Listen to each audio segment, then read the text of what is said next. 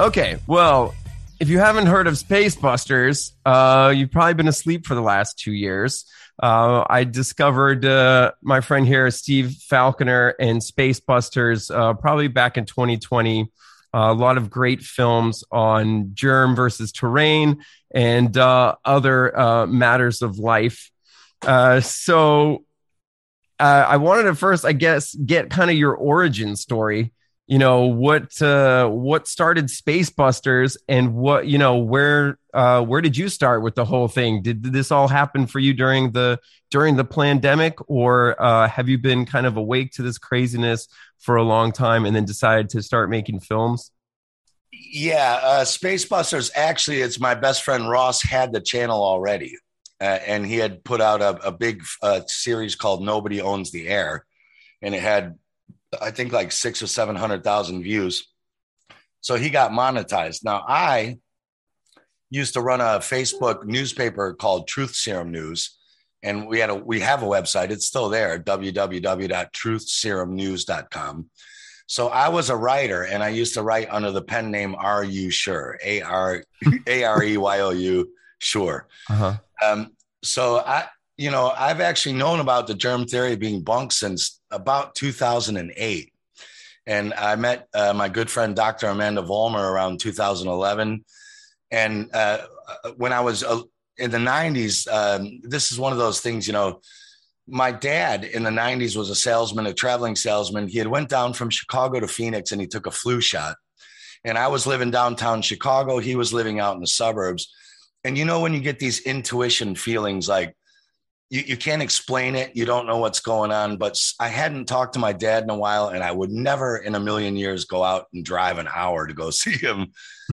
When you need mealtime inspiration, it's worth shopping Kroger, where you'll find over 30,000 mouthwatering choices that excite your inner foodie. And no matter what tasty choice you make, you'll enjoy our everyday low prices, plus extra ways to save, like digital coupons worth over $600 each week. You can also save up to $1 off per gallon at the pump with fuel points. More savings and more inspiring flavors make shopping Kroger worth it every time. Kroger, fresh for everyone. Fuel restrictions apply.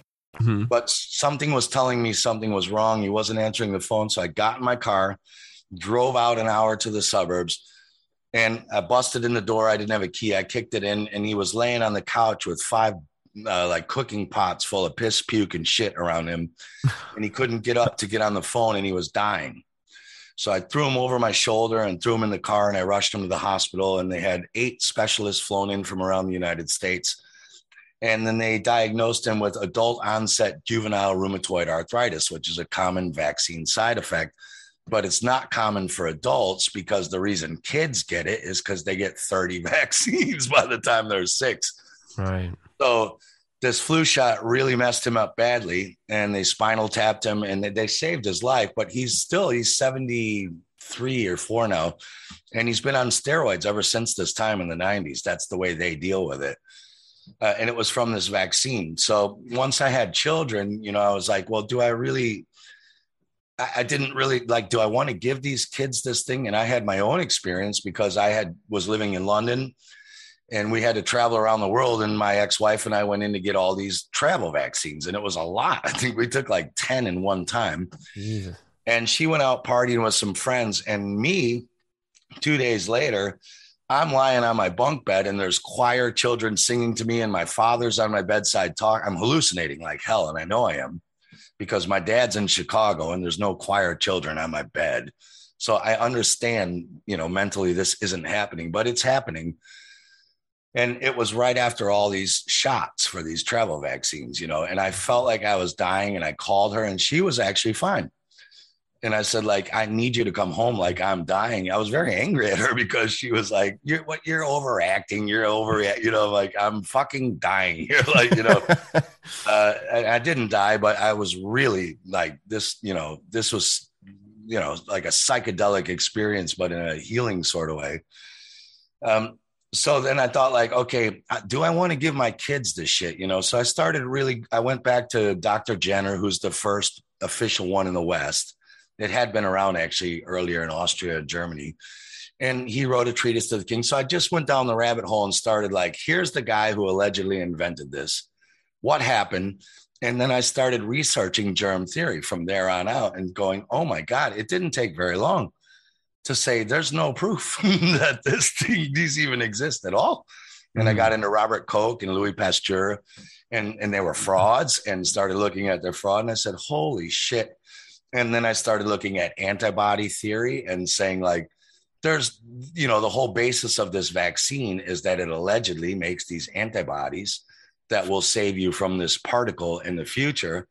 But when you start looking into antibodies, that's not what they do at all. And it doesn't matter if you have a few or a little or none.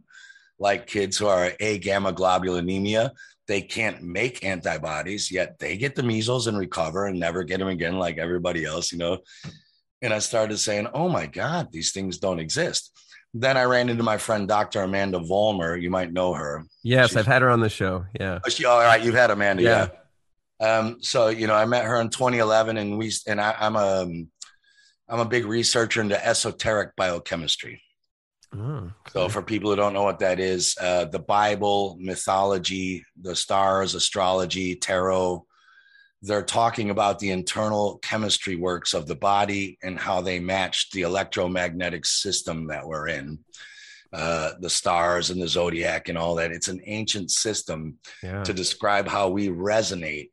And for people who don't know what resonance is, on a music term, if you put a guitar in one room in your house and tune the strings to a certain frequency, you can shut all the doors, all the windows, all the walls, and you can tune another guitar to the same frequency exactly 3 rooms down. And when you hit the E string on the one guitar in the one room, the other string will start vibrating, even though the sound waves couldn't possibly go through the walls, the hallways, the windows, the doors, right?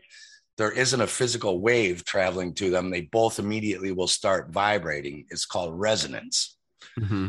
So when you're in tune with something evil or good, in fear or love or anything like this, you will start to resonate with the other thing immediately with no time. And this is the ether. You know, Einstein got rid of the ether. It's timeless. And when you start to look into these things and say, okay, you've had it yourself where like, the phone rings and you know, it's your mother, you know, you've had this, everyone's had this, or mothers have had this, like their children died in a car crash and they woke up in their sleep and they just knew, like for some reason, they knew that something happened, and it did. And that was the same, I think, with my dad. Like there was no reason I would go out and see him. Something happened that told me that you need to get in your car right now, despite your busy life, and go out and see your father, you know. And this is called resonance. So this is a very real phenomenon. And this phenomenon itself is at the heart of why we've all fallen for germ theory. There are other explanations. It is true. Like as you've seen my film, they couldn't get anyone sick. No experiment ever has taken healthy people, exposed them to the fluids, close contact, or injected them with sick people and made them sick ever. Right. Conjoined twins have not given each other measles, the flu, chickenpox, this and that. But it is true. When you see a chickenpox party, it's true. Like 3 of the kids do immediately start expressing chickenpox, but the other 7 don't. And we never ask, why didn't the other 7 express chickenpox? We look at the 3 who did and go, there it is. That's the germ. It's the bug. It's the measles, right? Yeah. But if it's the bug and the measles, why didn't the other 7? And the reason is because the chickenpox at that age and stage is the body trying to get rid of fibrins. And just like plants and trees tell each other there's a threat in the environment, so can the human morphologic or bioresonant fields talk to each other and communicate and say, it's now time for you to remove your fibrin, your dead fibrin. Mm-hmm. But if you're not ready to remove your dead fibrin, you are not in resonance with the person who is ready. Do you see what I'm saying? Okay. Mm-hmm. Just like the guitar. If this guitar is tuned flat of E and this guitar is tuned sharp of E and you hit the E flat string, this one won't vibrate. They have to both be tuned exactly to E flat, E or E sharp. Mm-hmm. And this is what we mistake for a lot of what we think are contagion is, yes, if there are 3 kids at the chickenpox party who do need their fibrin removed because it's dead and they're growing, Do you notice these diseases happen at growth spurts always? Yeah. Why aren't there chickenpox parties when you're 12 or 3? You know what I mean? The chickenpox party always happens at the same age when kids go through their first major growth spurt and they stop drinking their mother's milk. They used to breastfeed kids till they were 4. So they're getting all of the potassium chloride and all of the mother's milk minerals. Now your mom has to go to work 6 weeks after she gave birth to you or she gets fired. So you're on a formula bottle that does not have natural, real minerals that are in real breast milk. They're not there. They have the vitamins, but they don't put the minerals in. So these kids all start expressing this thing, but not all of them because they're not ready. Okay. And this is resonance, but we don't, you know, pharmaceuticals say, oh, that's a pseudoscience. That's not real. And you're like, okay, well, how is it that women who move into a house together or work together, their periods all start happening at the same time? What's that? Is it a virus, a period virus? No, yeah. It's resonance. I actually looked into the whole like period thing too, because I was using that as an example the entire time. And it seems like that's not even for certain either though. I mean, I don't know, maybe I didn't look at the right studies, but it seemed like there was some kind of like iffiness about that whole thing. Yes, because it's resonance. So okay, it's just like the chickenpox parties. If you put 30 women in a house together, mm-hmm. Those who are on the same frequency level together in mind, thought, spirit, vibration, body, they will sync up. Okay. So you see what I'm saying? Like if you're, yeah. If a guy walks into a party and you've been there, you're at a party and it's great. And then this weird person walks in and his vibe brings the room down. Right. Yeah. You ever seen this like this or a happy person walks in, suddenly everybody's laughing and they weren't laughing before this one person raises the room, right? It's that. It's if you are resonating with something else on the same resonance, you will connect just like the guitar strings do. If you are not, you won't. Mm-hmm. And that's why, you know, like we've all had it when we were younger. You and your brother got sick with the flu or the cold or whatever, and your mom and your sister and dad are walking around the house. They are right next to you taking temperatures and giving you all your water. And, you know, like, even when I was a kid, they were giving us soda and ice cream and terrible shit you should never give a kid. Right. But your mom didn't get sick, and she's sitting there every 2 hours with a thermometer in your mouth, right? Yeah. Why didn't she get sick? Because she's not resonating. You're healing because you're lower.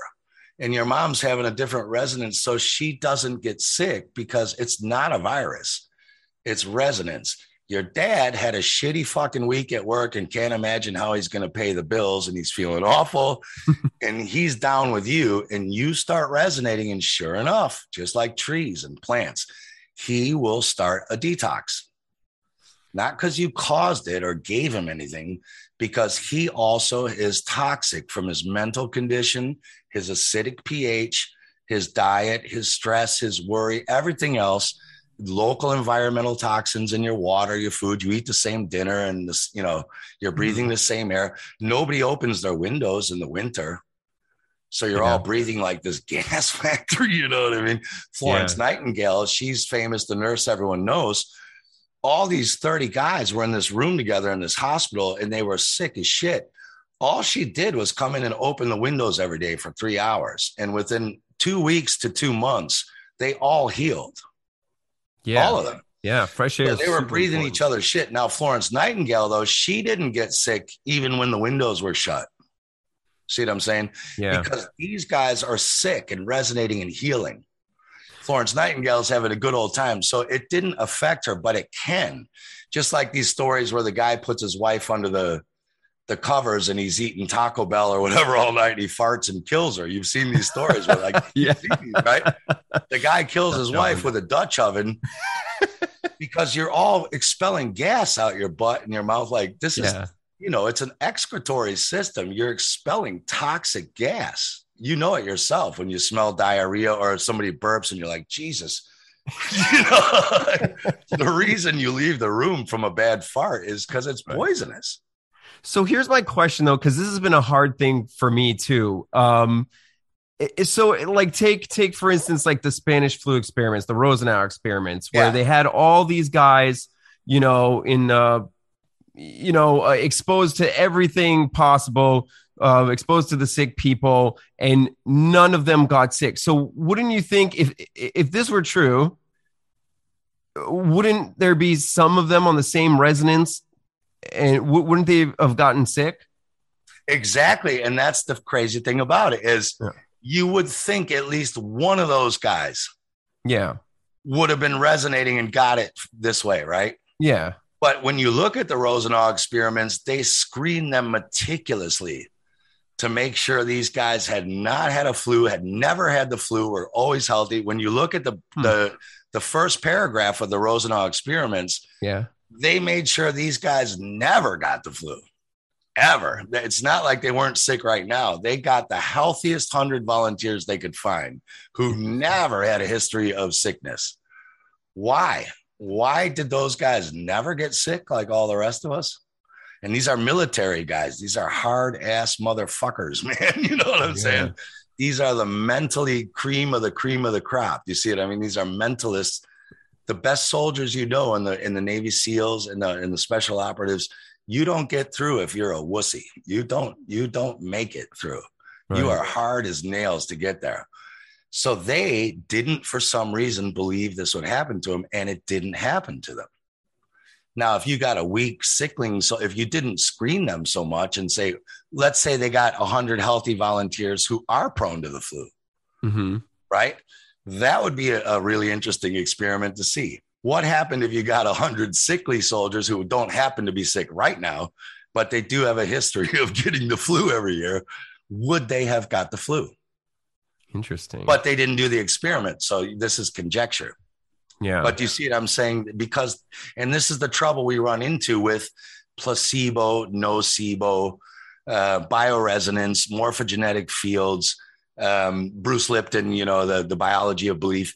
Yeah. Because Big Pharma's whole system is based on germ theory and the idea of contagious viruses. They will never, ever, ever, ever, ever seriously fund any studies like this, because no idiot would take down $1 trillion empire, you know? So of course. They just call it pseudoscience. It's quack. They label it quackery, pseudoscience. Anything that proves this, Dr. Emoto's experiments or Veda Austin's experiments with the water crystals you've seen, her water is writing her initials back to her and answering questions and drawing her pictures. Yeah. As we know now, DNA is theoretical. There's no proof. There's a double helix DNA. It's never validated. It's all theoretical nonsense, but it is wrapped in water. So you're saying, is it the DNA? Is it the water around the DNA? Like Veda Austin's saying, is it that's programming the DNA, or does DNA have anything to do with this? Because Bruce Lipton, they took cells and took out the nucleus of the cells with the DNA and RNA in it. They removed them. And the cells lived and functioned for 2 or 3 months normally and did all their processes until they died. But without any DNA or RNA instructions, they went on and did everything they were supposed to do, reacting to everything with no DNA or RNA in them. They took the whole frickin' nucleus out. Then when it was time to die, they didn't duplicate. So we do know that part of the theory is true. When it's time for a cell to go through apoptosis, which is cell death, or necrosis through poisoning death, it does seem like it is a pretty good, it's a theory still, but it seems pretty plausible that it can't multiply without the DNA. But the DNA and RNA might actually only be the instructions for replication. That's it. They don't have anything to do with anything except replication. And there are other theories that Gaston Naessens and Antoine Bechamp found. The Bible, funny enough, it says like from dust we come and from dust we return. Yeah. There are theories that actually the somatids, what bacteria and microsoma and fungus and yeast and spores come from, is actually the building block of life. And Dr. Robert O. Young saw this. He was looking at a blood cell under a light microscope, and he saw a bacteria come out of the blood cell, then pleomorph and do that. It didn't come from external, it came out of the blood cell. Yeah. I've talked to him. He's great. You know what I'm saying? Yeah. So it's very possible that the ancients somehow knew all this molecular biology that we're learning. Very possible that DNA is needed for the cell to reproduce itself, but that it's totally pointless. And that when you say, oh, my family has a history of heart failure and heart attack and strokes, it's like, yeah, because your mom eats potatoes, gravy, steak, and stresses out over the news. And you learned all your eating and behavioral habits from your mom. And now you eat potatoes, gravy, steak, and stress out over the news. And she got it from her mom and her mom and her dad, you know. So is it DNA? Or are you learning shit life choices? Because when you're a kid, the Jesuits say, give me a child till he's 7 and we'll make them a Jesuit for life. Mm-hmm. And they know this now, that like your subconscious programming that runs 80% of your life is formed like a tape recorder from age 0 to 7. So it's very hard, you know, when you're driving a car and you're singing a song and thinking about the bills or your girlfriend, you know, like mm-hmm. who's driving the car? You're not looking at the traffic. You know what I'm saying? You're thinking about everything and singing the song. Well, somebody's driving the car and looking around behind you through the rear. You know, who's driving the car? Well, that's your subconscious. You don't need to check the mirror consciously. You don't need to go, now I'm going to look through the side view mirror and see if there is a, you know what I mean? Like, yeah, you just do. It's like if I throw a ball at you right now, you just catch it. Right. You have no idea of the trillion processes of molecular power and processing that went through your hand grabbing this ball instantly, right? Mm-hmm. It just is. And people say, oh, well, creation, there has to be a God because it's intelligent creation. You're like, you don't even understand your own intelligent creation behind catching a ball or jumping over a garden hose because you thought it was a snake out of the side of your house and you like freaked out, you know. And a lot of people think that stuff's passed down like spiritually too. What do you think about that? Like the generational trauma and stuff like that. Do you think that's part of it? I think that could be contained in the water. Okay. Not the DNA. Right. They say it's in the DNA, but I would ask anyone, can you show me proof of that? Because what I can show you proof of is people like Veda Austin or Dr. Emoto, where you can put a thought into a water molecule saying, I hate you, I love you. And instantly it will change to really bad crystallization and kill the rice or kill the plant. I can show you that, but I cannot show you any proof that my ancestral heritage is passed down through DNA. True. Yeah. Can you? Have you ever seen anything like that? No. Yeah. There's a lot of people come up with theories and it's hard to kind of pinpoint why they believe those things. But as far as the DNA, I've been telling people, you know, it's been a big thing with the whole, like in the gene editing and stuff with the vaccines. And I've been telling people, like, I don't know a lot about it, but I've been telling people, like, I don't know if that's really possible. Like if they can really do what they're saying they can do. So what do you think about the whole, like, you know, fear of gene editing and DNA editing with the vaccine thing? Yeah, well, that's just an amazing point. And I'm on the same page as you. Mm-hmm. DNA and it's theoretical. What DNA is, what it looks like. The only reason they think it's double helix is they see it crushed under an electron microscope after it's been poisoned and put through like 70 chemical processes. It's two-dimensional through a still slide. Nobody has ever seen DNA. Nobody ever. It's as theoretical as germs and viruses. You can't see DNA. It's a theory, and it's a two-dimensional flat microscope slide of a dead particle that's been poisoned with formaldehyde, acid, acetone, you know, washed, frozen, chopped into my. So you tell me, like, you know, can there be a truth to a theory that is based on a flaw, an artifact, as they call it? Is it really like that in a living body when you don't have a technology to see that? The closest we had was Gaston Naessens, this guy. He had this microscope that he developed called the somatoscope. Now, this thing had 30,000 times amplification. Now, we still don't know how he made it. And Dr. Kaufman told me that his microphone apparently is still around, so we could reverse engineer it. His microscope? Yeah, Gaston Naessens made this thing called the somatoscope. It had 30,000 times amplification, and you could see live cultures moving. Right. So you could take live tissue that's not dead yet and observe particles coming out of cells, morphing into different other particles. But the best light microscope, our modern science, who put man on the moon, and that's a whole nother story. Yeah, without going there, it goes to 20,000. So this guy, every once in a while comes a person who's he's just above it, you know, these Nikola Teslas, if he's even legit. But we still can't even make, with all of our modern science and cell phones and nanotechnology, we can't fucking build this guy's microscope. And it's 10,000 times more magnification. It's the only tool we know that can observe moving, living, real tissue in biology. Wow. So we use electron microscopy, which can go, I'm not so certain. I think it's 100,000 times zoom, but don't quote me. I'm not a microscope expert, but I think it's much more than that. However, you have to kill the tissue, poison it, stain it, dye it, slide it, freeze it, then heat it up, bombard it. And then you're not even looking at the tissue. You're looking at the chemicals you put on the tissue that light up the electrons. So, you know, you don't have metal in your cells, but you can't see your cells under an electron microscope unless, because it's looking for metal. So they stain everything with metal, and then they're looking at what did the metal coat? You know what I mean? Like if the invisible man walked into your room right now and you're like, I've got you, bastard. And you threw some paint over him, and then the paint, you know, fell over him. You're like, I've got your outline. That's what electron microscopy is.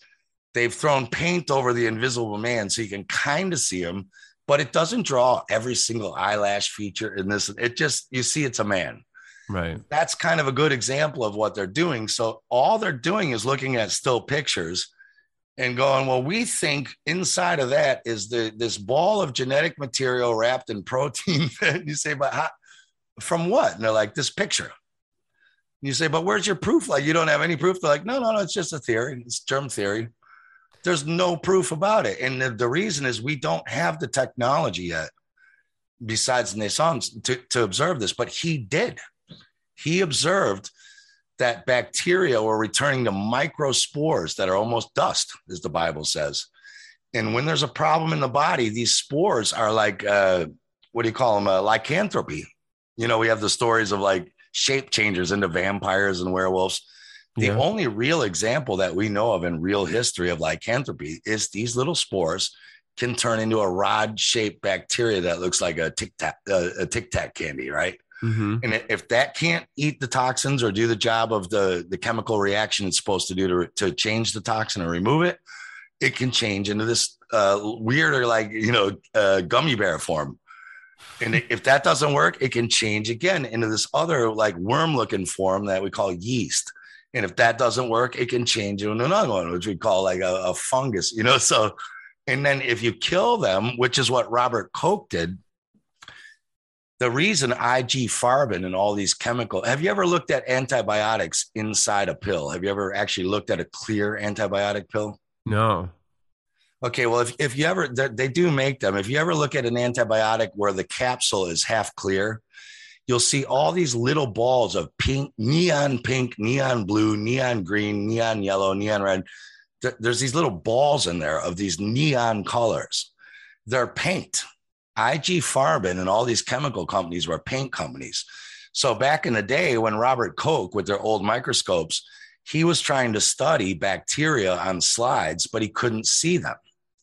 So he got dye from the petrochemical companies, IG Farben and all that, and dyed the slides because it was easier to see them when they were purple or blue or yellow or green, because when they were clear, he couldn't see.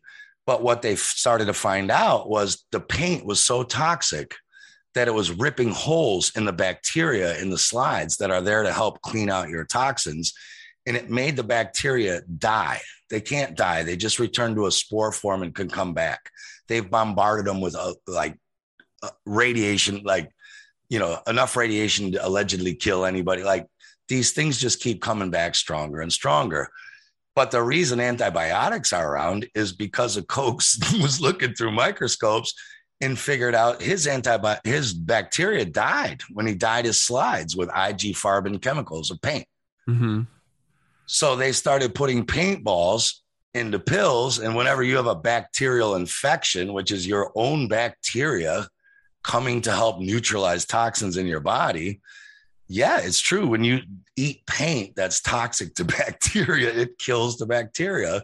And yeah, you got rid of the bacteria infection. The problem is you didn't get rid of the reason the bacteria were there in the first place. The environment, right?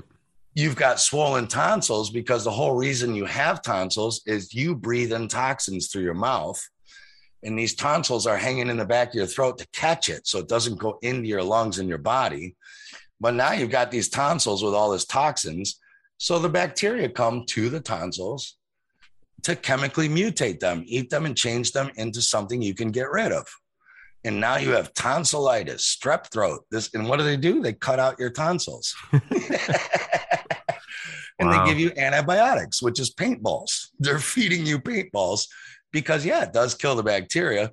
But now the problem is the toxins are still there, and the bacteria were supposed to get rid of the toxins, right? So what about something? Do you think that they're ever useful in like a life-threatening situation when it's become like the toxicity and, you know, bacteria as a response has become so overrun? And like, what about situations like gangrene, stuff like that? Yes. Yeah. Well, now you're talking about sepsis, but yeah, there is a time because if this is what Naessens and also Bechamp had already figured out.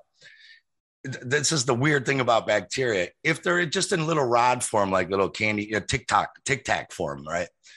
If you kill them, they go back to a spore for a little time, but their job is to get rid of the toxins. So now they're smart. These bacteria are smart. So they say, shit, well, if I come back like a tic-tac, I can't eat this because these people are putting antibiotics in me, and it knows that that'll kill it.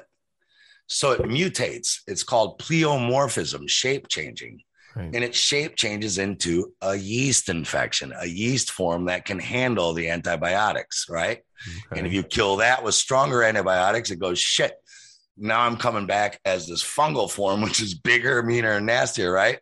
The hospitals go, we have these super bugs running around our hospitals. And you're like, you know why only hospitals have super bugs and not anyone else's house? Because you're the only fuckheads giving antibiotics to everybody. You understand? Yeah, yeah. You made the super bugs. Just leave them alone and let them eat their toxin. So, yes, there is a time where, let's say you just had a little bit of, a swollen glands or sore throat, and you only needed some little tic-tac looking bacteria to eat them. But these hospitals kill them 20 times with antibiotic paintballs. Yeah. Then now all of a sudden you're going to have a fungal infection in there because it's the only thing it can come back as that's strong enough to fight it. And they go, oh, we have these antibiotic resistant super drugs. You're like, of course, that's the job of bacteria. That's the job. It's like, whatever you throw at me, I'm going to come back and whoop your ass. And they're doing it. They're making it. So, yeah, if you're being eaten alive because of gangrene or something, which is sepsis. Mm-hmm. So now this is what people, it's a good question, and I'll explain it. So, you know, when you go do aerobics class, you're dancing aerobics, right? Yeah. It's called aerobics because it puts oxygen into your blood and your system. That's the reason you're dancing around and breathing heavy, is you're oxygenating your system. That's called aerobic. That's why it's called aerobics, oxygen, living system. Anaerobic means no oxygen, like a dead corpse, like the body's dead. It stinks. Flies are flying around it. It's rotting. You know, you find like a rotten animal on the side of the road. It's not, there's no oxygen in that tissue. That fucker's dying, right? Right. But what they found out, what both Naessens and Bechamp found out, is that these bacteria are pleomorphic. Not only can they change their shape, but they can change their internal biochemistry to either live in an oxygen-rich environment or an oxygen-devout environment. In other words, they can change from aerobic to anaerobic. They can live in dead, rotting, acidic tissue, eat that tissue, and as soon as it's gone, they will either go back to spore form or they can rechange their biochemistry back to an oxygen form.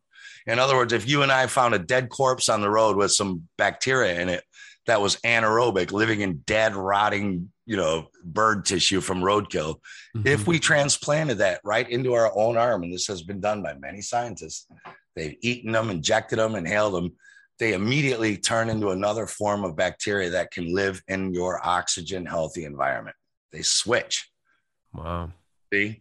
And this has been done. There have been doctors and scientists who have eaten anthrax, all what we're told are like the most toxic bacteria on earth, right? It's not.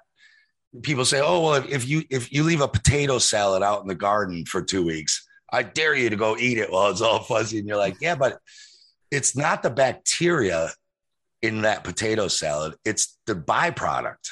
Right. You see what I'm saying? It's the poisonous shit that they're trying to eat. Mm-hmm. It's the same with alcohol. They use actually sometimes anaerobic, but also sometimes aerobic bacteria to make alcohol.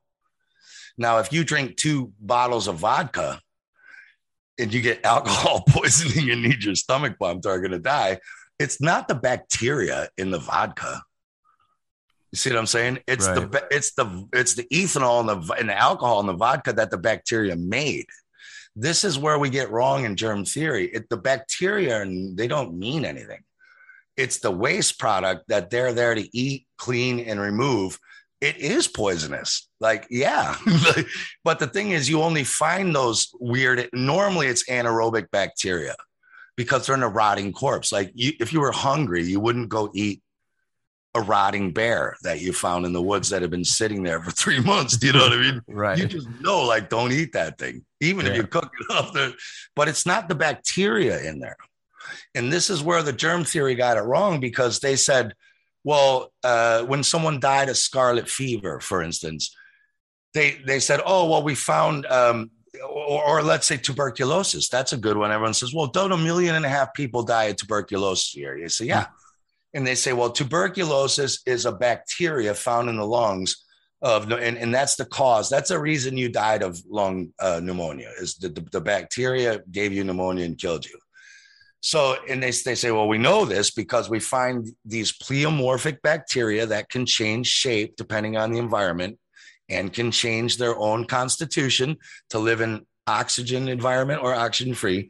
And they say, we found these same bacteria in 20 of these dead people who died of tuberculosis. And so it's the bacteria.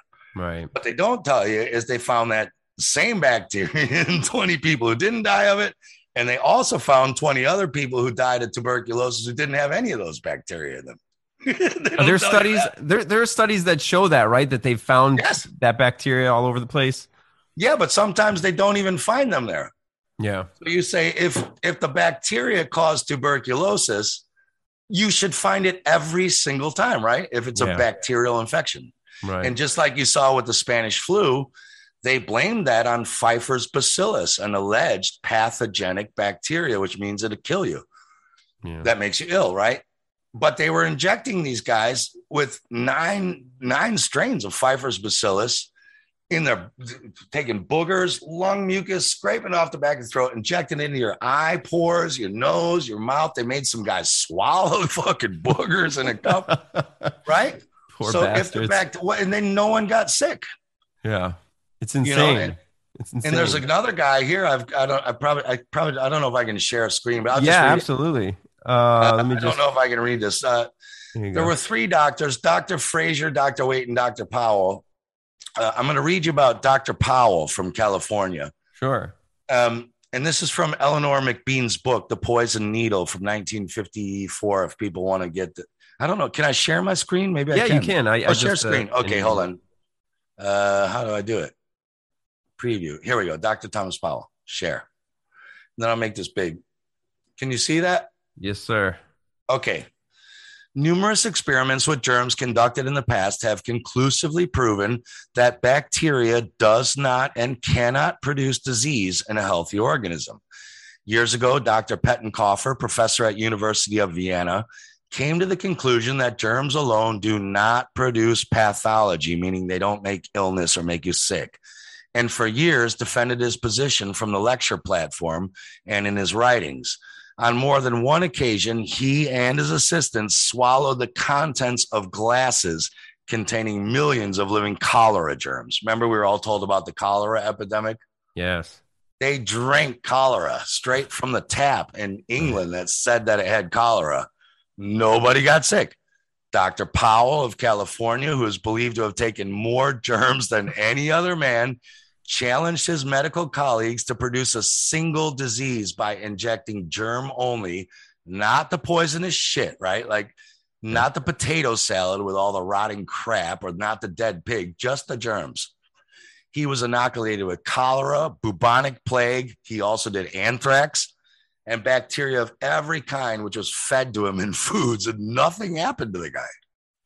And this was, you can read this yourself in the Hygienic Laboratory Bulletin 123 from February 1921 for the proof of contagious diseases. Nothing happens to them. I've heard this story. Yeah, it's crazy. Right? So it's not that the problem they have, it's the same with like rabies and things. It's not the germ.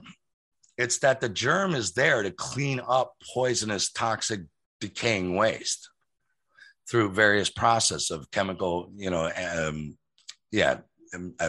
transmutation really, but yeah.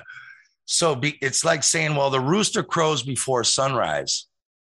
Therefore, rooster crowing causes the sun to rise, right? Or saying we always find firemen at a fire. Therefore, firemen cause fires, right? Yep. Correlation doesn't equal causation. That's not how it works, and that is the problem with germ theory is the guys back in the day who came up with these theories, they're pretty good theories. Yeah. Just like leech letting and bloodletting, right? But just because it's a good theory doesn't mean that it's true. You know what I'm saying? Right. And you academics, like you'd think academics would catch on, but they lose their minds when you tell them about this stuff.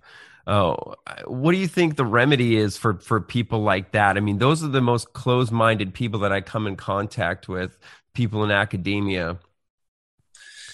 Yeah, well, I mean, I actually disagree, but Stefan Lanka says what you're saying. And so did Patrick Henningse of 21st Century Wire. We were talking. I'm more conspiratorial, so I smell a rat, but. Okay. Stefan Lanka's point on it, and he's a fucking virologist and molecular biologist. He said it's not that the virologists are purposely trying to deceive you and me and all of us here. It's that they're taught this is how you do the procedure. This is how you interpret it. And so he says they themselves have been deceived because they're so busy learning their Latin languages for all these dumb diseases and procedures. They don't have time to actually question like the logic of this. Well, I think it's both. I agree with both. I think it's 50-50. Some people know and don't want to sacrifice their careers or be in an uncomfortable position.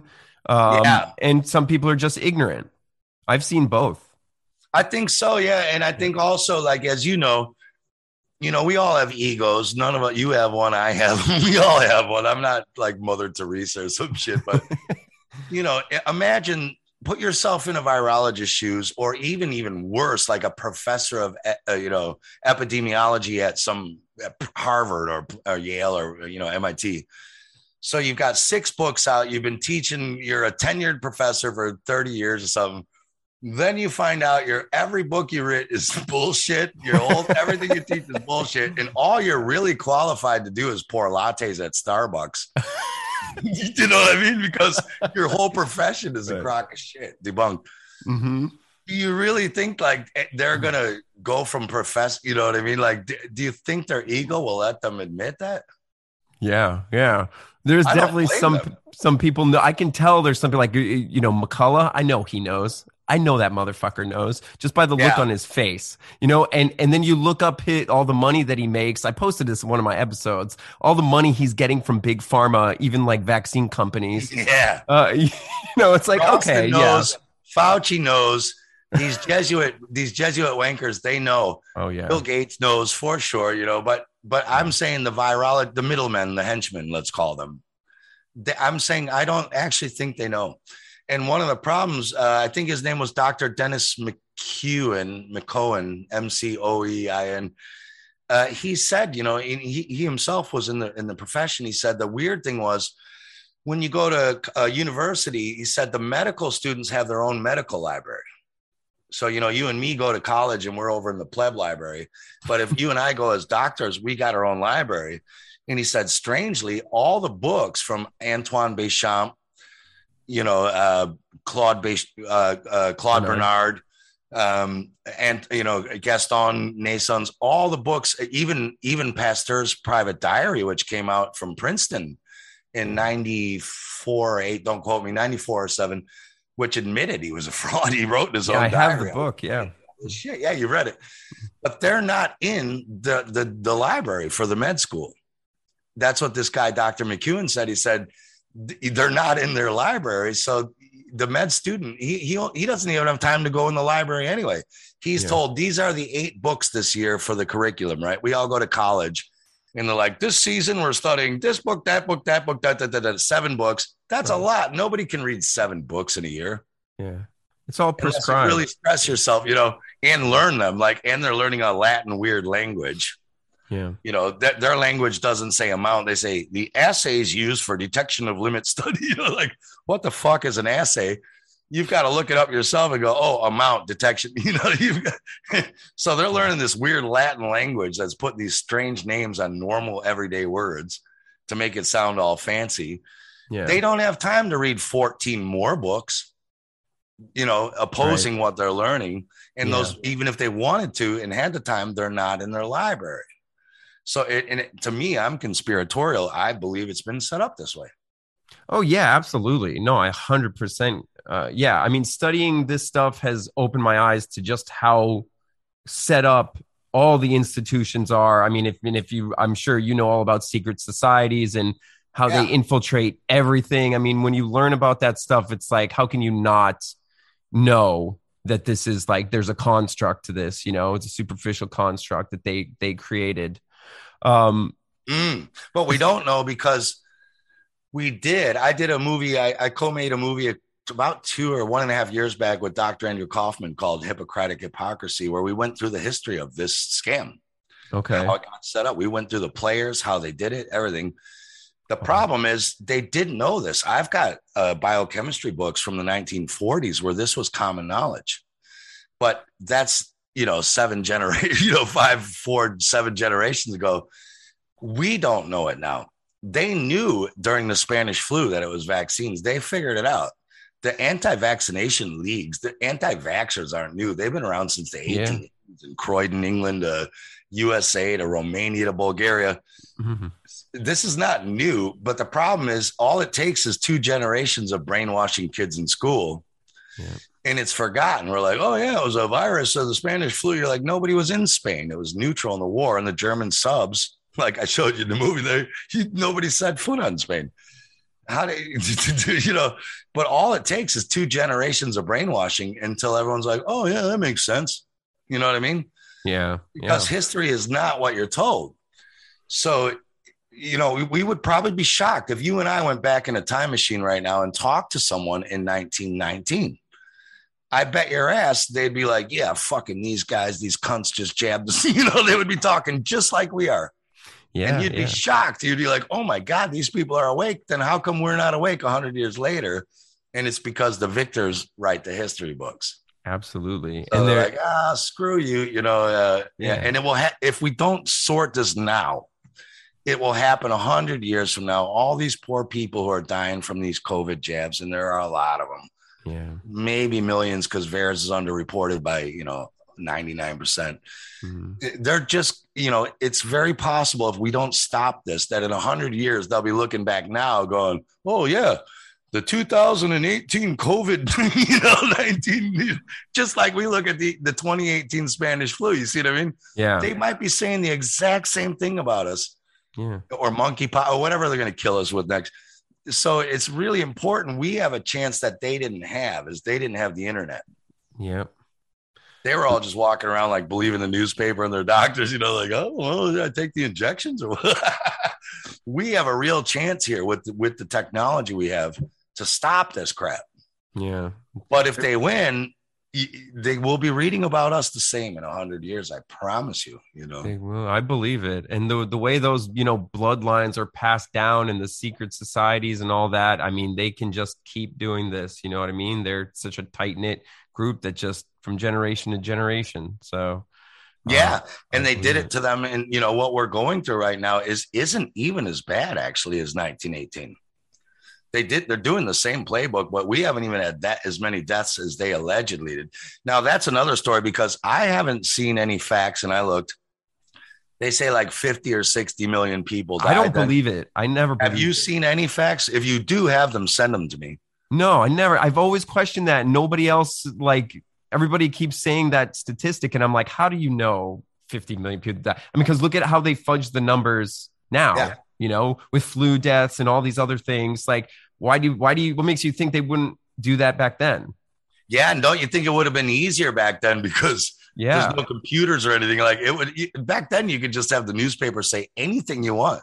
Yeah. Yeah. And it is still actually kind of like that today. If you actually look, like, if you ask most people, they go, oh, yeah, well, the reason I know there was the real COVID is real is because the running death total is at 2.5 million deaths, this and that. And you say, yeah, but I looked at the world mortality rates for the last 75 years. I've done that in 3 films now. And in 2020 and 2021, it was 7.6 people per thousand who died of whatever. It doesn't matter, COVID or anything. Mm-hmm. Out of every 1,000 people in 2020 and 2021, 7.612, whatever, people died. But when you go back 70 years, it's the lowest in 70 years. There used to be 8 people, 9 people, 10 people. It's the lowest 2 freaking years in 70-something years of history. So where is this pandemic? Like, the fact is, I don't care if they got run over by cars, hit by a Frisbee, you know, or like died of COVID. If there's a world global pandemic, we should see that go up to 8 or 9 or, you know, something. Yeah, it didn't. And you're like, well, the scientific fact is less people died. Now, it'll be interesting to see now because there's a lot of morticians, you know, apparently a lot of people are dying now. So I'm looking forward to seeing the 2022 and 3 numbers. But anyway, that doesn't match up. And you have to say there cannot be a global pandemic if more people died in 2018. And then what people never think is, when every flu season, they reset the records in January. So they go, okay, the total flu deaths in 2018 were 1.2 million people worldwide died of the flu, right? And then in 2019, it starts over. But go look at the COVID counter. It's still going from late 2019 to 2022 mid. You're looking at a 2.5 year fucking running total. Yeah. Well, if they did that for the flu, it would also be like alarming. You'd be like, oh my God, there's 3.5 million flu deaths. You're like, yeah, but they reset their stats every year, but COVID's still running on the same December 2019. Why are they doing that? It's such a scam. It's such a sleight of hand, like everything. And not only that, but it's like, you know, I ask people, well, how many people have you ever seen sick or keeling over on the street? Like, have you seen any signs of a global pandemic around you? I mean, it's only in a hospital. Yeah, but you'll get a lot of people who they buy into they say, like, it's not the man flu. I've had the flu many times in my life, but this time was different. This was not the normal flu I'm used to. And you're like, what? Like, you went to a time machine back when you were 15 and had the flu and thought the same thing? No. I've got statistical notes. Every time I get the flu, I make a list of notes. Like, this time was different. You're like, well, get out of here. You know, like, come on. It's the flu. You're dying. You're detoxing because you're fucking so toxic. You're dying. And you're always exposed to different toxins. So it's going to feel different. I couldn't breathe. You're like, you couldn't breathe last time. That's why you were taking antihistamines. Well, shit, like, you know, they're so programmed that they can't think rationally. Yeah. There's this total psychosomatic thing to it. Yeah. Too. Like, oh no, I remember every flu I've had. You're like, you don't even remember what you had for breakfast yesterday. You're telling you exactly remember the flu symptoms you had when you were 22. Get the fuck out of here, man. Yeah. But you know, see what I'm saying? Like, they, you know, but it sounds great. And they love the attention. Like, I had the COVID too. I had, you know, it's a badge of honor. Like, there's no such test. PCR and antigen tests can't detect any such thing as COVID. Yeah. And they're like, but I know it was COVID. And you're like, well, you're the only one in the world, because there isn't even a scientific test that can even tell you that. So it's all psychosomatic, you know, and they're crazy. The people are crazy. Yeah. Yeah. Some will never wake up to it. They'd never want to hear any logic. It's, I just, at this point, I don't know what to tell those people. I hide inside from humanity. Yeah. What did Mark Twain say? What was his quote? What did Mark Twain say? Was it something like, it's easier to fool people than convince them they've been fooled, or something like that? Yeah. Is that what it is? Something like that. Yeah. Yeah. I don't have it exactly, but it is that, like, it's like people's egos are like, because if you really want to look at this logically and admit that there's a scam going on, the repercussions of that thought are so deep.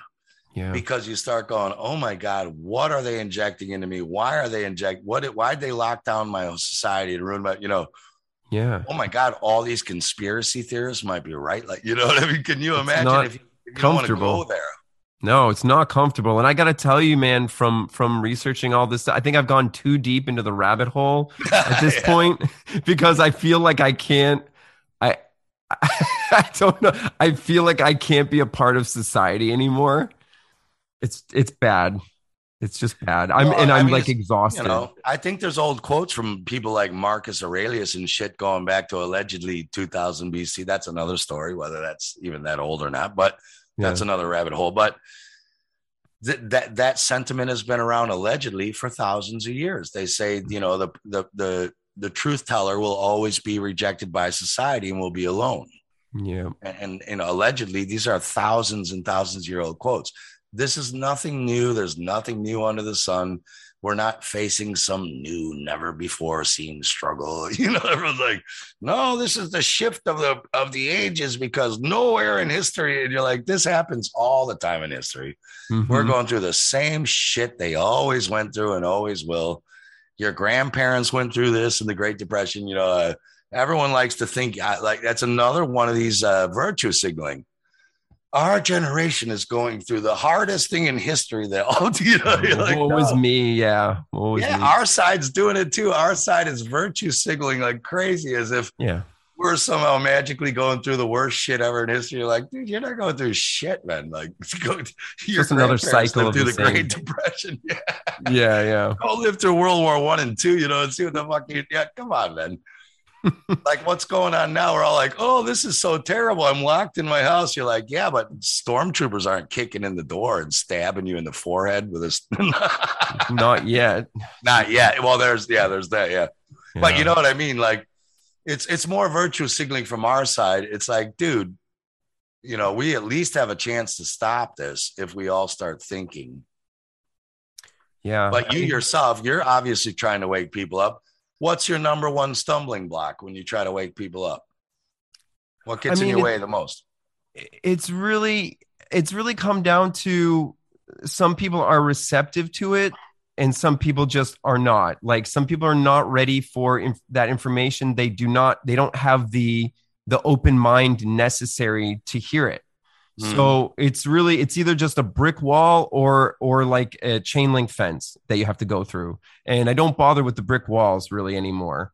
Did you used to though? Yeah, of course. I tried. And maybe sometimes I still do, but I recognize a lot faster now, you know, where my energy is better used. Right. Yeah. What made you stop going for the bricks, if I may ask? Why did you stop putting energy there?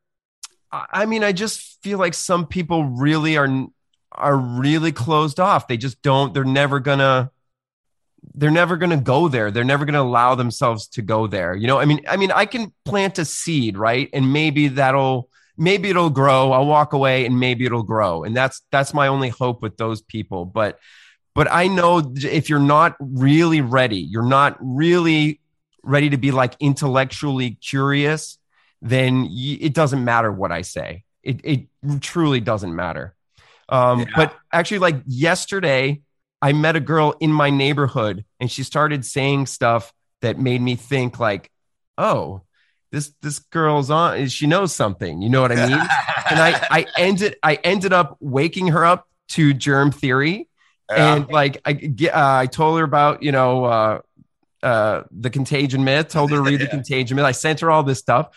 She's totally cool with it. Totally understands. She's like, so I don't have to wash my hands now. And I'm like, no, wash your hands. But yeah, you don't have to like, you don't. Did you give her the secret handshake? Or no. But those are the people, you know, like the Vulcan. But it's great when you meet one of those because it makes it all worth your time, you know? Yeah, right. And it was so easy. Like it wasn't hard because she was already halfway there, you know? Yeah. Whereas I could have spent like 10 hours and then gotten nowhere with, you know, the brick wall. Yeah. And I understand where you're coming from. And for like, congratulations to you, because that's showing real spiritual growth on your side. I was talking about this shit in 2008. You know, you can imagine like the David Ikes and all, you know, Jordan Max, these guys were talking about it for 30, 40 years, but I've been talking about this for maybe 14. Yeah. And back then they look at you like you got a second head growing out. Like, you know, and it was really like, what the hell? But you know, I wasn't as smart as you. It took me like 10 years of beating my fucking head against the wall, trying to break through the bricks. Like, this is the only way through the brick wall. You listen to me, man. Listen to me. Yeah. And I wish I had figured out quicker what you figured out, which is like, ignore them. Well, I still admire people who try, you know, I can't fault them for it, but because you see some people and you're just like, you poor motherfucker. I mean, wearing two masks out in 90-degree heat. Yeah, but, you know, so they are. Yeah, it's not your business, you know. Right. It's like you're just gonna have to come back and do this again till you learn. You know what I mean? Like that's your path, and I understand that now. And I'm sorry. Yeah, I tried. It's very hard to let that go. I applaud you for. I wasn't so quick as you were. I went the other way. I did figure out later, as I say now. You know, I think of it like a farmer. You know, a farmer doesn't go out and plant the seeds in March or April or whatever, and then stand over the crop till August going, grow, motherfucker, grow. I just planted and watered. You know, yeah. He plants the seeds, he waters it every day, and he gets the fuck out of there and goes and plants the rest of the field. He doesn't stand over there screaming at the seeds. And I mistakenly screamed at the seeds for 10 years. And now the seeds all hate me and they didn't grow because I was giving them Dr. Emoto negative energy. You know, I turned a lot of people off who I could have turned on because I went about it wrong. Yeah. Because I didn't have people like me with experience back then to talk to, because I was one of the first people I knew anyway, who was, you know, waking up to this. So I wished I had people, you know, who already knew this. Yeah. Well, it must have been hard. Must have been hard back then. I can't imagine, you know? Yeah. A lot different. Yeah. But I mean, it's more rewarding now because now things are paying off for me after the struggle. I believe is part of it. Mm-hmm. You know, it forced me to, you know, now, as you know, things are happening for me now that weren't happening back then. And I'm really making an impact, but I believe I'm stronger because I got through that. Yeah, absolutely. You know what I mean? Your channel is great. I mean, I can't tell you how helpful it's been to me. And, you know, I always send your films to people, and it's so easy to kind of follow for even, you know, people who have no experience in this. And for me, like people who have been inspirations and heroes of mine for, you know, many years now, they're coming to me saying, your movie, this is great. Come on my radio show. You know, my heroes, five of my heroes have just come up and said, I know who you are. I'm like, I didn't. What? You know, I mean, that's awesome. Come talk to me. And so it's worth the perseverance. There's probably something in the Bible about that. I don't get into that, but you know, I was actually going to ask you to get into that. If I don't know if you have any opinions on this, but you mentioned like, you know, you're into Jordan Maxwell and people like that. Well, that's another rabbit hole for people that I've recently come to terms with. And I was never super religious, but I kind of like swayed back and forth a little bit. I tend to think it's all another construct and kind of a tool of division. What's your opinion on the whole religious thing? I really hate to talk about this because I grew up Roman Catholic and I still have a lot of friends who are what I would call biblical literalists. They take the stories literally. Yeah. I have a lot of friends who thinks it's a whole thing's nonsense. And then I have a lot of friends who are esoteric biochemists like myself, or Masons or Theosophists, or people who know the metaphors and the parables for the stories. Yeah. So the problem I have with talking about this is I can't please all of them. I'm going to piss two out of three off. Right. Right. So all I can say is I respect all of their opinions about it. Yeah. But my own personal knowledge, where I'm at, and this is still my opinion, because my knowledge is just my opinion is my knowledge based on my understanding of that knowledge and my application of it, is that the Bible itself and mythology, Greek, Norse, Roman mythology, astrology, astronomy, tarot, all of those sciences, Kabbalah, music, which I'm a musician as well, the electromagnetic scale, scalar wave technology, all this. The Bible is how you would describe very advanced sciences to a 10-year-old. You would make stories, because a 10-year-old is not going to understand green shift, blue shift, red shift, blue shift, wave, scalar technology, Fibonacci sequences. They're not going to understand what you're talking about. Biochemical, formations from a plant or a fetus turning from Aries, the ram or lamb, or Abraham, the ram, the lamb of God, into a full being. They wouldn't understand it, so you would make stories. Noah's Ark, the. So my understanding, because of the sciences that I study, is that it's a science.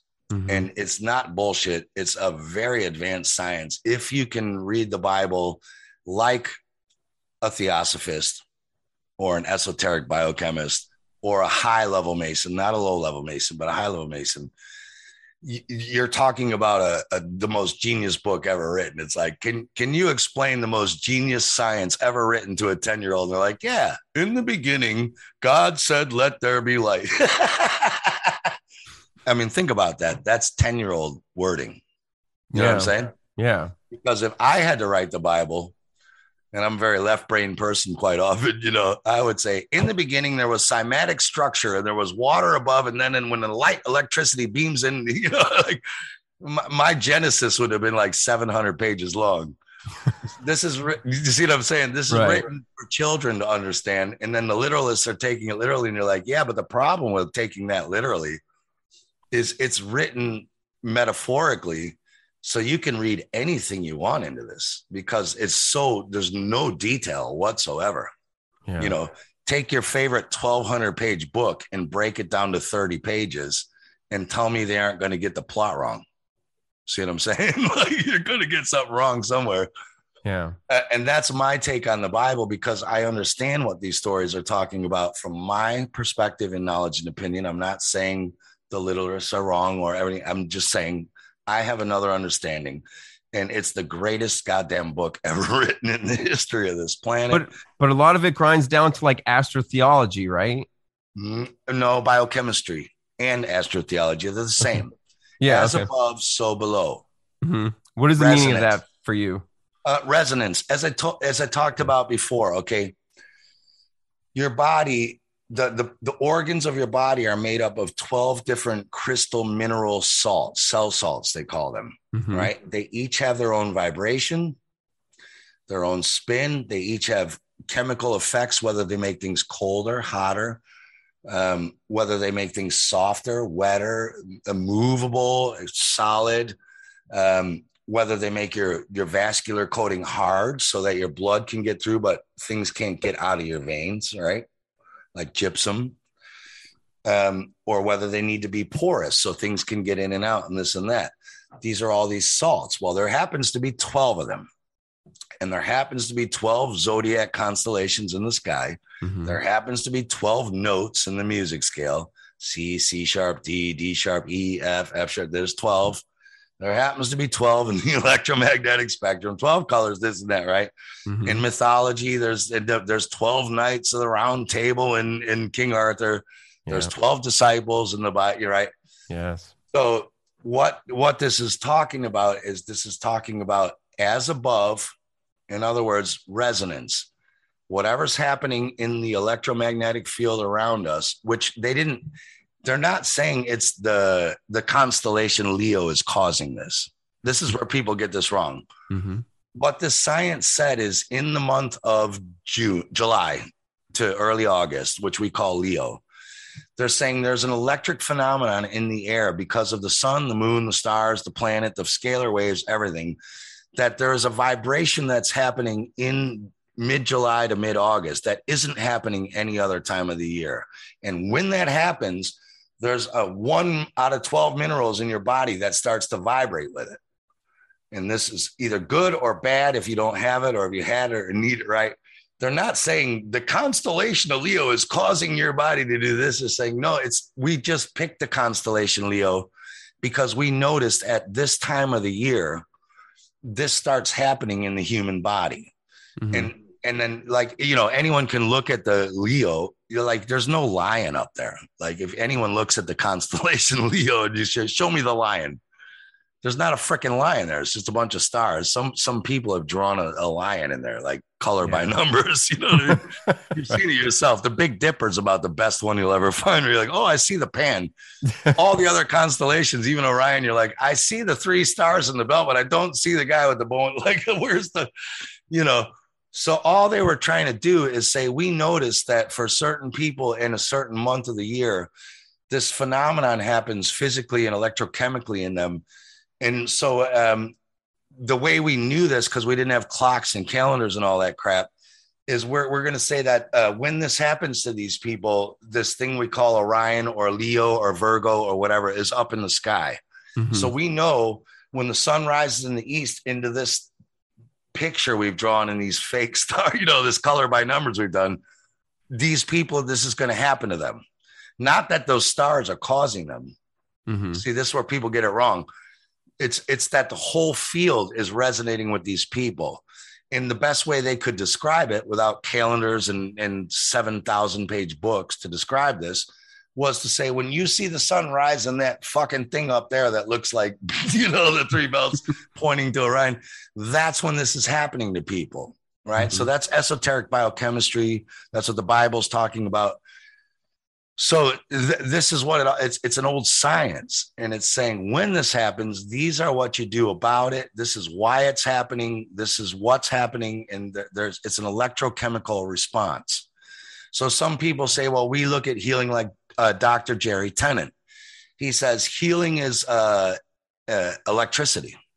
Mm-hmm. Do you know him, Dr. Jerry Tennant? I don't think so. Okay, well, he breaks healing down to electricity.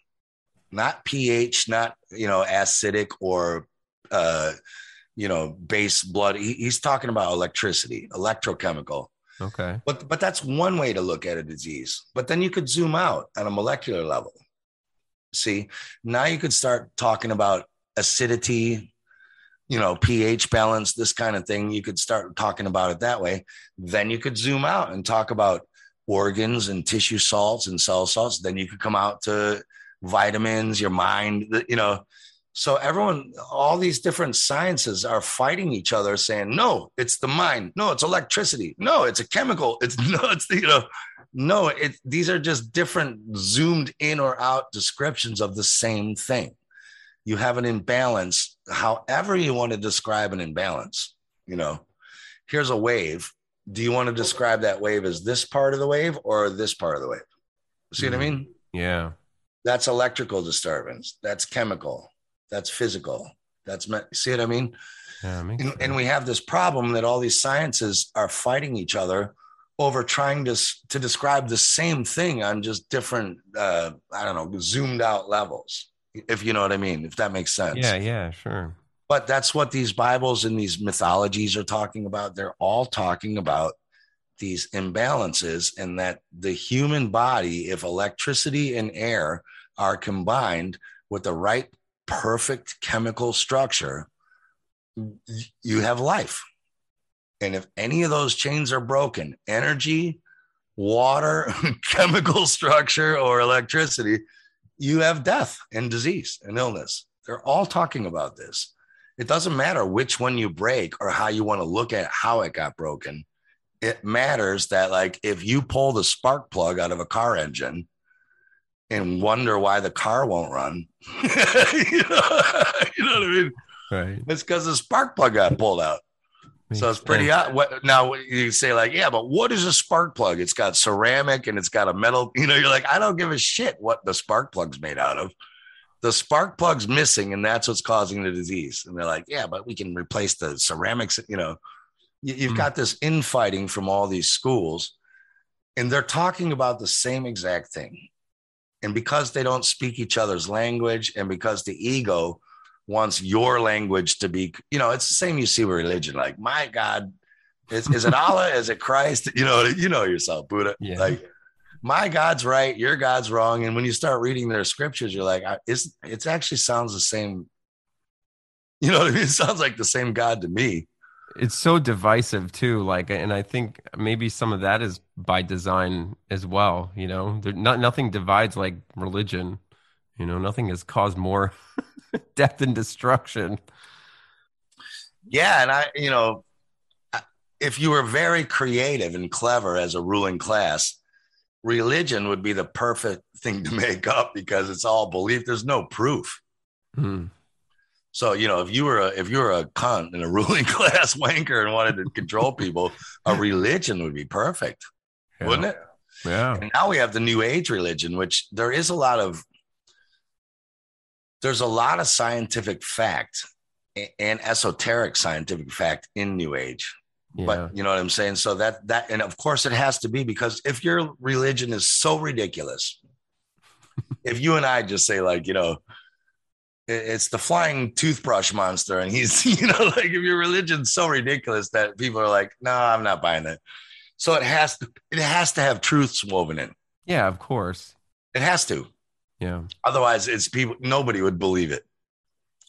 But if you were to control people, religion, if you could make a clever one that seems so out there and this is what virology is.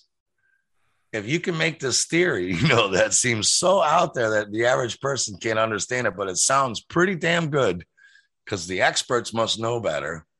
Isn't that what we're living through right now? This is a religion. Oh yeah. Science has become a huge religion. Yeah.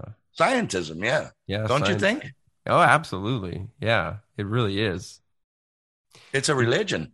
People and you can't crazy. Question it, which is the worst part about it, because you say, well, isn't the point of science to question everything? But It's the one thing you can't question. You know, you're a science denier. You're like, yeah, but I say all the time. Sorry, go ahead. Go on. Yeah, go. I was just saying, yeah, I say all the time, like, science is questioning, you know, like that's the whole point. Isn't it? Yeah. And they go, you're a science denier. You're like, I'm a questioning denier. What? That's what they're saying. Right. But then you have people awake to that and then unwilling to question other stuff like religion or, you know, cosmology or, you know, whatever. They're unable or unwilling. The one thing I will say about science is, like, unlike religions and other things like that, at least science has the guts to say germ theory of gravity, Big Bang theory, you know what I mean? Theory of evolution. At least they admit it's nonsense, because anyone who looks up the word theory, it's not fact. It's a guess. But at least science says that. You'll never see a Christian going, yeah, I have fucking Jesus theory. That's you know what I mean? So I at least give science that credit. At least they admit they're full of shit. Yeah, none of the other ones do. That's hilarious. It's true. They say, yeah, but you know, and you ask them, and they say, yeah, we call it a theory, but it's a theory, but it's a very educated theory. And you're like, on what? If it were that educated, it would be proven. It wouldn't be a 300. How hard is it to prove a 300-year-old idea if it's true? How hard is it to prove the sky is blue? You just ask 100 people, hey, look up today. What color is the sky? Blue. It's blue. Right. It's not that fucking hard. But all these theories, they've been at it for 300 years. And you're like, no, but it's our best guess we got. And then it means you don't know shit and you won't admit it. You don't know where you live or how it works. You don't know what the hell's going on and you won't admit it. So you make up all this, the Stephen Hawking, the Big Bang. There was nothing and a pinprick exploded into everything. And you're like, well, if there was nothing, where did the pinprick come from? Yeah, that's what I say. Nothing. It was. I call it the fart in space. It's just a cosmic fart created everything. Oh, and the universe is expanding. You're like, says who? Like, show me any proof. They're like, is it because your telescopes are getting better and you can see farther? No, it couldn't be that. they still can't even really see planets, right? They're just like pixelated nothings almost. You can see them with a P900 camera. We see them all. Yeah. They look nothing like their drawings, you know, like, yeah. So, you know, they just make up. They're not looking for truth. They're looking for any nonsense they can say to make their theory seem correct. Right. Same with germ theory. You know, you've seen with these virology, they're like, oh, yeah, it didn't look like a virus particle. So we put trypsin in there and then it looked like a virus particle. Yeah. They ate it away just right. Yeah. But you're like, yeah, you put a chemical that dissolved the protein coating around it until it got spiky. And oh, yeah, spike protein. Insane. Get out of here. You know, it's crazy. And I think it's okay that we believe it. The problem is those perpetrating it. I get why we believe it. Tom Cowan said, you know, the problem is the general public is scientifically illiterate. Yes. Yeah. And that is, he nailed that. That is the problem. So it's not our fault that we don't get it. It's the people who are doing those kind of experiments and going, yeah, publish the paper. But of course they don't get paid if they don't, you know, a commission hired you to prove that patient X in Australia had a coronavirus. And shit, we took the $300,000 and couldn't find a coronavirus. Fuck, how are we going to get paid? Well, let's put some trypsin in there and make it look like a coronavirus. You know what I mean? They got a gun to their head. I mean, it's all confirmation bias at this point. Exactly. It's only confirmation bias. Yeah. And that's how the only way they get paid, because they can't let down the daddy's paying us. The whole thing is a conflict of interest, and I don't know how people don't see it. It's insane. I wanted to ask you to sort of wrap this up. Where do you see the whole COVID thing going at this point? You know, we have sort of a reprieve right now, kind of. I mean, there's still stuff happening in the background. I mean, they're injecting kids here in New York City. Do you think there's going to be a comeback in the fall, or are they going to let COVID kind of go into like this endemic thing? Where do you see this all headed? Yeah, it's a really good question. I don't know, because it would only be my speculation, you know, based on what they do. So it's actually pointless to ask me, but my opinion is they want Agenda 21. They are looking for the UN Agenda 21, Great Reset, Fourth Industrial, whatever you want to call this. You're all stuck in cities and smart grids. You're monitored, everything you do, digital, cash, no movement without knowing what you did. All your biometrics monitored, everything, no gas cars. Your electric cars will stop at 200 miles out and you won't be around, and maybe robots will hunt you down or whatever it's going to like.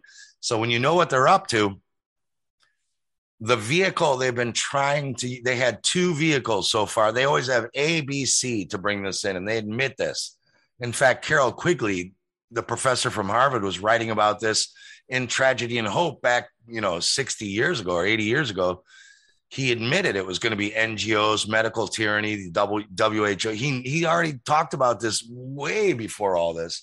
So when you know that, you say, all right, well, they tried climate change and people weren't having it. So now they're going with pandemics, and it seems to work. Like, this is the best success that I've seen them have. You know what I mean? Like, climate change, nobody really was like, fuck off. But with this pandemic, it's the first time people really went, oh my God, I might die from a particle that's never been proved. You know? So that's the modus operandi to get us into this, is going to be pandemic lockdowns. Fuck virus or climate. Lockdown, food shortage, power cut. Lockdown, food shortage, power cut. Lockdown, food shortage, power cut. That's the game to get us into the thing. So even if we stop this, if everyone in the world starts researching germ theory and says, all right, there's no virus, therefore we can't have a COVID lockdown and a COVID track and trace, you know, like a track and trace. Well, then they're gonna go to climate change. And if everyone says, "Oh no, it's colder than it was back in 1970," then they're gonna go to fucking food shortage, and then so they're going ahead. There's no way to stop where this is going because they're just not. They don't want to deal with this. But what my point is, we can delay this by having at least don't inject yourself with some meaningless piece of shit technology that's putting, nanoparticles in you and killing people and maiming, yeah. At least let's force them to go back to the climate change or whatever other nonsense, bioterror, whatever other excuse they have. My point is shut them down now just for your own health, because they want depopulation. That's a huge part of Agenda 21.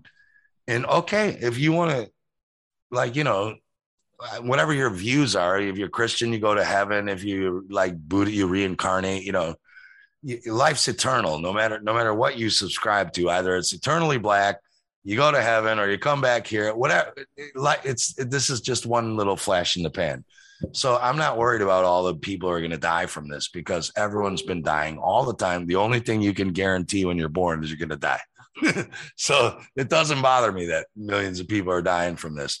What bothers me is they shouldn't have had to early if they knew what. There's no point in dying at 28 with a heart attack, or 7 or 22 when you're a healthy professional football player, when you would have made it to 80, you just lost 70 years of the fun. Yeah. So if they're going to do this shit to us, at least let's not let them do it through this. Don't let them kill you early when you had a really long, fun, nice life and experience to have. Fuck off. You're not going to get sick. You're not going to get grandma sick. No experiment in the history of the world has ever made you or grandma sick or prove there's a particle in the air flying around. They've all disproved it. At least then we can force them into climate change. Now, then we take control. Because right now they're using germ bullshit to bring in what they want to bring their agenda. Oh, and then it's going to be spars and whatever the next thing is. Yeah. So they're telling us how they're going to herd us into the gates. Yeah. At least if we say, nope, not with viruses, you have to go climate change. Now we've just taken control and redriven the herd. And when we do that, they are no longer in control. We are. And if we have a plan for how we stop them at that gate, see? Yeah. We have to take the control back. And the only way to do that is to know what they're doing, know the scam, and redirect their plan so they are on the defensive, not the offensive. And I've heard this all the time. People say to me, oh, yeah, but Steve, there are secret societies. They've been planning this since 1776 with the Illuminati, or, 1820 with the Rhodes Foundation and Table. And how are we going to beat them? They've been planning this in 50-year chunks since 1880, and I'm like, because these dumbasses are using the same stupid-ass playbook they were using in 1918 with the Spanish flu. They're dumb. Our side has geniuses who are intellectually 1,000 times their superior and don't stick to playbooks. We can make a playbook in 3 seconds that is far superior to the same dumbass plan they've been playing on us for 200 or 300 years. Mm-hmm. They can't fuck with that. I don't need to be 200 years ago. I can make a plan tomorrow or in 10 minutes that's better than their plan. Because they're messing with people who are spiritually and intellectually way beyond where they're at. I believe these people are stupid. Would you agree that the stuff they do is so predictable? It is. Yeah. To a certain extent, they are kind of stupid in their kind of creativity, I guess. They have none. There's no creativity using the same plan for 200 years. Yeah. It's the same plan. They are kind of evil geniuses at the same time though. Some of the stuff is so intricate, but I know what you're saying. I don't disagree there, but what I think is that, I get what you're saying. What I'm saying is we're saying the word genius as opposed to what they're doing, as if a genius is something special. But actually, when you look how stupid their playbook is, the genius isn't really that intelligent these days. It's probably a 122 IQ. So, you know what I mean? Definitely gone down. It's like the Princess Bride. You keep saying this word genius. I don't think it means what you think it means. think that our side is spiritually, intellectually so far evolved from them that we are not stunted by a 200-year disadvantage in planning. We will crush them. And, you know, if you get into hermetics, it always works out that way. We'll never win. They'll never win. It will always balance out. But they are messing with the wrong people. We are going to crush them this time. And I'll tell you, I promise you that. We are going to crush them. I hope so, man. I really do. I'm waiting. Counting the seconds. It's coming. You can see it. You can see it. I can't wait. They're failing all the time. They win. You know, it's like war, but you know, I've been watching this for a decade plus more, and I thought we'd be screwed already, but it's not. There's so many people waking up, fighting back, sticking wrenches in their plans, and they're so stupid. They don't actually have a counter plan that's intelligent. Yeah. And I think they rely on a lot of that fear to kind of drive things forward for them. And sometimes that doesn't always catch on, luckily. You know what I mean? And a lot of people lost the fear. Yeah, right. You know, they need perception. They need the perception for a lot of it. Yeah, if you lived in communist China right now or Bolshevik Russia, you know, in the 1930s and they had this technology, would you and I be sitting here having this chat? No. You know what I mean? You'd have the Stasi breaking down your door as we're talking. Oh, you know? Yeah. You know what I mean? We would never have this chat back then. Absolutely. So do you see what I'm saying? So they bit themselves in the ass because they put this technology in to spy on us. That's what the internet is. Like people think, oh, isn't that funny? It's free. A friend of mine said, you know, he said, like, if you threw away your phones and computers today, they'd be free tomorrow. You wouldn't be paying $8,000 for an iPhone tomorrow. They'd be free. Because they want you to have them, because that's how they're spying on you. You know what I mean? Yeah. The only reason we're paying $8,000 for them is because we want to do it. If we all said fuck them and threw them in the garbage, they'd give them away free tomorrow. Just like your phone subscription. You remember how expensive it used to be to call people? Yeah. Now look at your phone package. It's like unlimited data. You know what I mean? You can call some lady in Siberia, and you know it's free. How is that? What is free in this world? Nothing. No. Why are these data packages all free and give you everything you ever want? Because they're looking at you. Yeah. Right? Yep. So, but the thing they cut their foot off was they didn't know we were going to be having chats like this over the free technology. You see what I mean? It's like a double-edged sword. They wanted to spy on us, but they didn't know we were going to be using this to expose them. So now they're going, holy shit, what do we do? You know, we're scaring the hell out of them. I can promise people listening, like, if you think there's no hope, you are wrong. We are going to whoop their ass. And that is the truth. All right. Well, I like it. That's a good place to end it for me. We're going to whoop their ass. And I look forward to that. Thanks for whooping their ass with Space Busters and coming on a light on to help me whoop their ass. I appreciate it. I'll end the recording here, but you can hang out for a few if you want. Excellent. But thank you so much for coming by, man. Thanks for having me, brother. It was great fun, man. We'll do it again.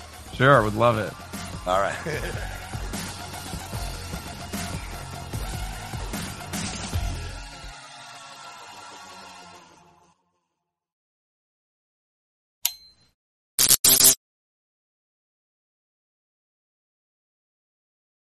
The information presented in this program is not intended as legal, health, or nutritional advice. It is provided for informational purposes only. Light On does not endorse nor accept responsibility for any statements, views, or opinions expressed by its guests.